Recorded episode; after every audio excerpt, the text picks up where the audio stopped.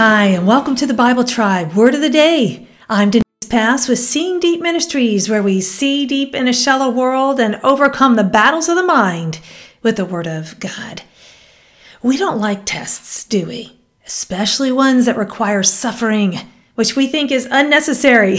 But if we are willing to admit it, tests reveal something in us that needs to be healed. How we pass the test depends on how we continue to trust God in the midst. Reading today in the book of Jeremiah 19 through 24, and the verse of the day is Jeremiah 20, verse 12. O Lord of hosts, who tests the righteous, who sees the heart and the mind, let me see your vengeance upon them. For to you have I committed my cause. The word of the day is test. It is the Hebrew word bachen. This word means to examine, prove, to put to the test, tempt, examining to determine integrity. In Jeremiah 19, Jeremiah prophesies, and the Lord has him use an object lesson to try and get the point across to his faithless people.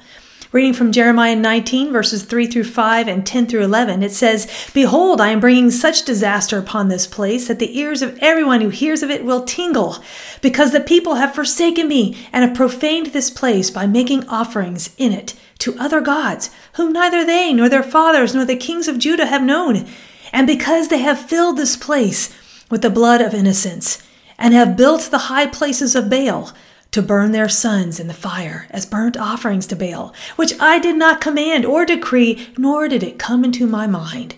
Then you shall break the flask in the sight of the men who go with you, and shall say to them, Thus says the Lord of hosts, so will I break this people and this city as one breaks a potter's vessel, so that it can never be mended. Men shall bury in Topheth because there will be no place else to bury. Before we think God is harsh here, did you catch what God's people were doing?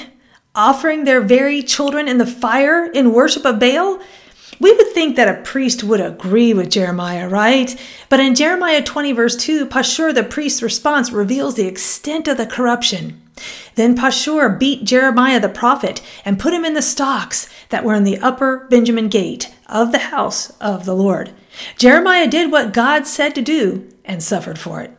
According to the Enduring Word commentary, Jeremiah was beaten and had to endure painful public disgrace. He wasn't only regarded as a false prophet, but surely also as a traitor, discouraging the people who still trusted in help from God or Egypt against Babylon.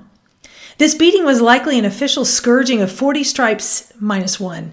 The stocks were a form of scaffold in which prisoners were detained in a crooked or confined position, which produced cramped muscles. Jeremiah's test revealed that shame had called his name. And Jeremiah's response to his suffering in Jeremiah 20, 10 through 12, he goes back and forth from his current plight to God's eternal plans and goodness. For I hear many whispering, Terror is on every side. Denounce him, let us denounce him, say all my close friends, watching for my fall. But the Lord is with me as a dread warrior. Therefore, my persecutors will stumble. They will not overcome me. They will be greatly shamed, for they will not succeed. Their eternal dishonor will never be forgotten. O Lord of hosts, who tests the righteous, who sees the heart and the mind, let me see your vengeance upon them, for to you have I committed my cause. Sing to the Lord. Praise the Lord, for he has delivered the life of the needy from the hand of evildoers. You know, it's okay to struggle when we're tested. Wrestling with our suffering helps us to overcome in the tests of this life if we fix our eyes on God's purposes and goodness instead of on the naysayers or persecution.